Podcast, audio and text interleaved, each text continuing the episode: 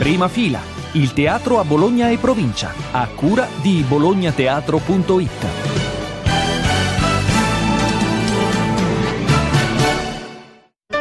Prima fila, calendario degli spettacoli. Ben ritrovati da Carlo Magistretti. Al Teatro Celebrazioni dal 29 aprile al 1 maggio, lezioni di marketing romagnolo di e con Paolo Cevoli. Al Teatro Comunale di Argelato, il 30 aprile, I Parassiti, un diario nei giorni del Covid-19, di e con Ascanio Celestini, alla Fisarmonica Gianluca Casadei.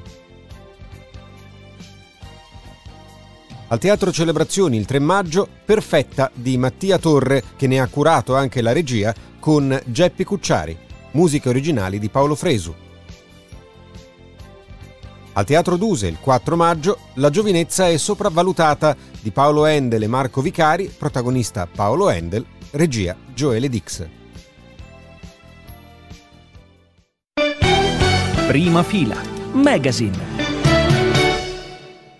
Oggi andiamo ai teatri di vita. Dall'1 al 15 maggio 2022 torna Residenze di Primavera e parliamo con il direttore artistico dei teatri di vita Stefano Casi. Stefano, il programma anche quest'anno è molto lungo, eh, sai che dobbiamo sintetizzare. Allora ti chiedo di raccontarci a grandi linee questa edizione di Residenze e soprattutto le cose più importanti che vuoi segnalare e sottolineare rispetto alle altre, non che le altre siano meno importanti ovviamente, poi su internet, sui nostri siti ci sono tutti i dettagli.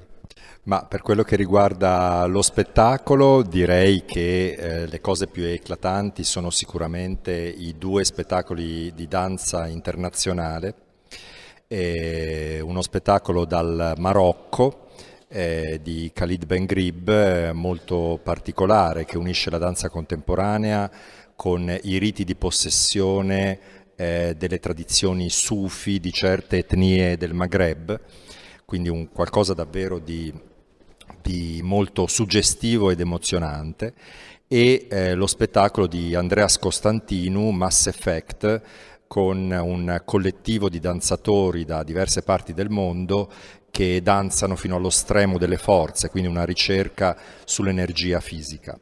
Ma questi due sono i due spettacoli ospiti rispetto a una rassegna di danza più, più ampia che eh, si basa sulle residenze. Abbiamo sei compagnie in residenza che quindi lavoreranno a teatri di vita e negli spazi all'aperto circostanti eh, per poi eh, presentare i loro studi eh, agli spettatori e quindi diciamo è una grande festa poi della danza eh, e non solo perché c'è dentro anche il teatro, c'è dentro la musica eh, che ci accompagna eh, unendo anche altri, altri linguaggi come le arti visive.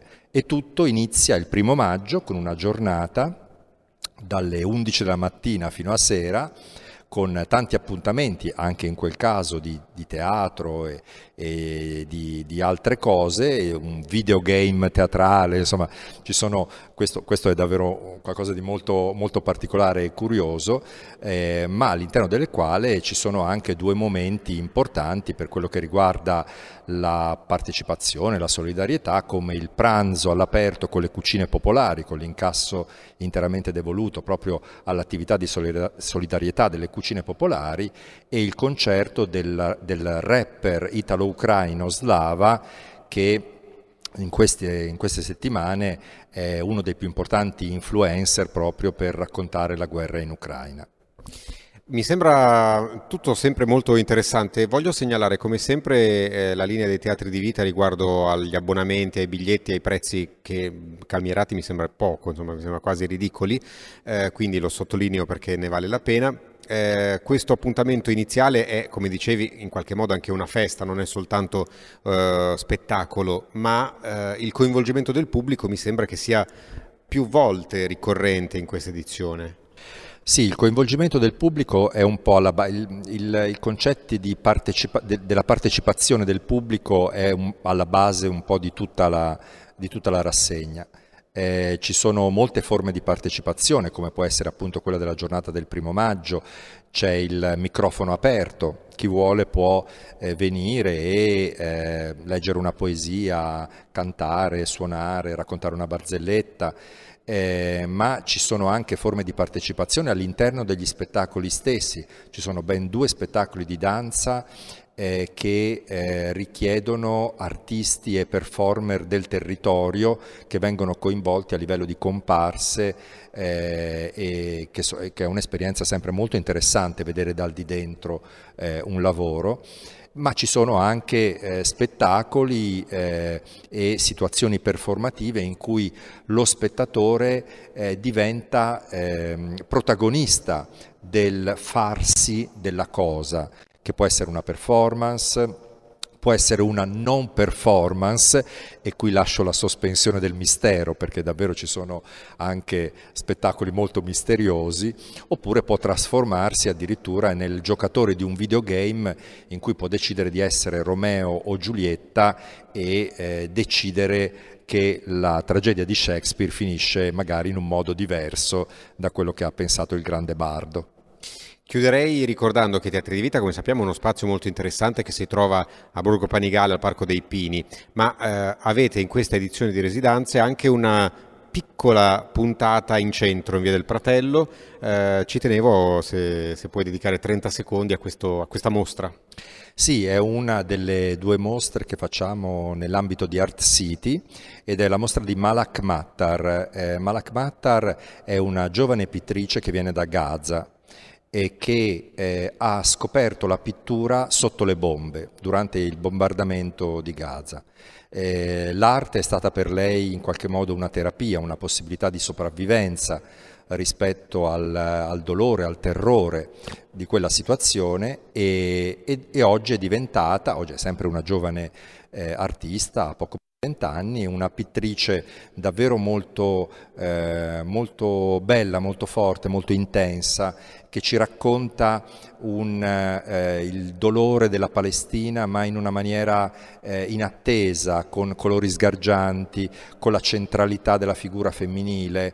Eh, insomma, sono quadri che non mancheranno di stupire perché eh, raccontano in maniera diversa quella che una narrativa dominante ci racconta e, e sono anche eh, e sono molto in linea non solo con quello che accade adesso in Palestina, ma anche con quello che accade adesso in Ucraina, perché poi il dolore della guerra e la possibilità dell'arte di essere una risposta forte, vitale, positiva alla guerra eh, non ha confini. Assolutamente d'accordo, residenze di primavera ai teatri di vita dall'1 al 15 maggio, grazie a Stefano Casi per essere stato con noi. Grazie, vi aspetto. Prima fila, magazine. E adesso andiamo al Teatro Duse per uno spettacolo che è anche un recupero. Sappiamo che tanti spettacoli sono stati rimandati ai noi a causa delle restrizioni del Covid e quindi finalmente si può vedere in teatro Paolo Endel con La giovinezza è sopravvalutata. Benvenuto Paolo. Grazie, non vedo l'ora, grazie tante. Allora Paolo, la uh, giovinezza è sopravvalutata per quale motivo? perché allora faccio una premessa importante perché non vorrei essere frainteso. Io, per Bacco, sono contento di essere stato giovane, mi è piaciuto, mi sono trovato bene e mi dovesse ricapitare lo rifarei anche volentieri, tutto sommato. Dico soltanto che mi sono trovato bene anche dopo, ecco, senza contare che c'è un solo modo, eh, si sta per evitare di, di, diventare vecchi, morire prima e francamente non mi sembra una gran soluzione. Quindi, alla luce di tutto questo, ben venga la vecchiaia. La vecchiaia che deve essere presa per il verso giusto, insomma, la vecchiaia è anche la stagione della fantasia, del, si può tornare un po' bambini, si può giocare di più, può essere anche la, la stagione della creatività. E quindi e soprattutto avere più tempo, se hai fortuna, se te lo puoi permettere, da dedicare alle cose più importanti della vita, tutto sommato, dai, che sono gli affetti, che sono le cose anche più che che anche, attenzione, la lettura in Italia si sa che si legge poco, eh, soprattutto noi maschi. Sono le donne a leggere in Italia che sono più, bra- più brave di noi. Quindi eh, Luis Borges, famoso pilota argentino di Formula 1 che tutti conosciamo, diciamo così, eh, ha detto la letteratura è una delle forme della felicità, chi non legge è masochista. Noi italiani, soprattutto noi maschi, siamo un po' masochisti. Il, il maschio italiano dai 70 anni in su, quando va bene, legge la pagina sportiva dei quotidiani, la bolletta della luce e il bugiardino del Frostamol. Ecco quanto. diciamo che in molte cose mi sa che le donne sono un po' meglio di noi, ecco, in, in generale, soprattutto qui in Italia. Allora, scusa perché mi introduci un argomento che mi sta molto a cuore, una, una nota brevissima. Secondo una recente, eh, un, un, sondaggio dell'Associazione Europea di Urologia, eh, una cosa seria, il 54% dei maschi europei pensa che la prostata sia un organo femminile, capito? Dice per forza finisce per A, fosse maschile sarebbe il prostato.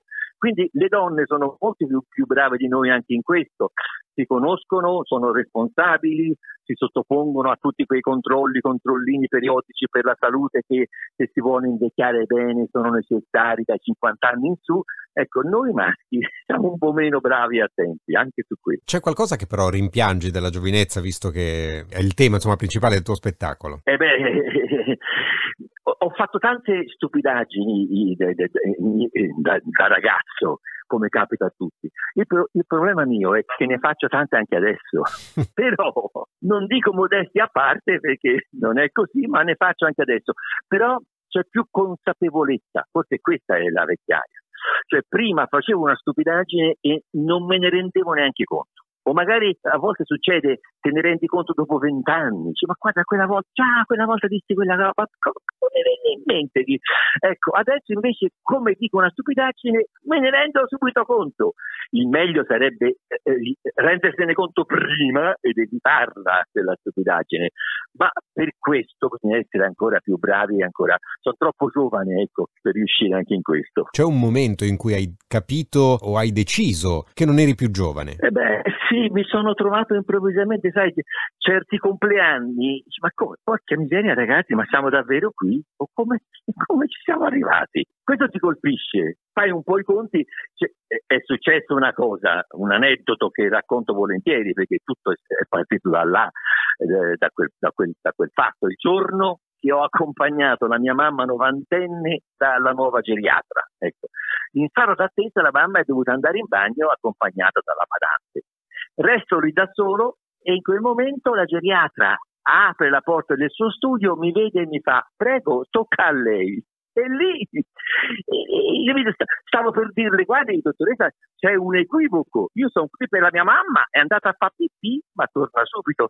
Se non che eh, improvvisamente mi rendo conto eh, era ora mi dirai che anche per me eh, era venuto il momento di fare i conti con gli anni che passano. E lì è venuta l'idea di questo monologo eh, comico sulla, perché ridere delle cose della vita è, è, è un'esigenza fisiologica che tutti abbiamo e, e sul, sul tema degli anni che passano, dalla giovinezza alla vecchiaia. Un'ultima battuta, Paolo, ti chiedo come va il tuo rapporto con la tecnologia, visto che oggi i giovani sono ormai un tutt'uno no, con la tecnologia.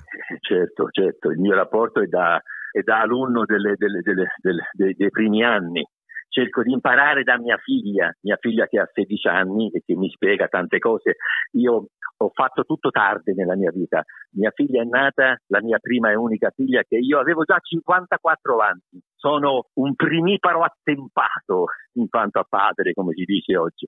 Quindi ho tutto da imparare anche su, su queste cose e su tante altre cose. Allora, l'appuntamento con Paolo Endel e la giovinezza è sopravvalutata al Teatro Duse il 4 maggio. Paolo, grazie. Grazie, grazie a te, grazie a voi. Un abbraccio, a presto. Siamo alla fine. Prima fila è ideato e realizzato da bolognateatro.it, dove trovate anche i nostri contatti. Grazie come sempre agli uffici stampa e alle direzioni artistiche dei teatri e delle realtà culturali che collaborano con noi. Da Carlo Magistretti, al prossimo episodio.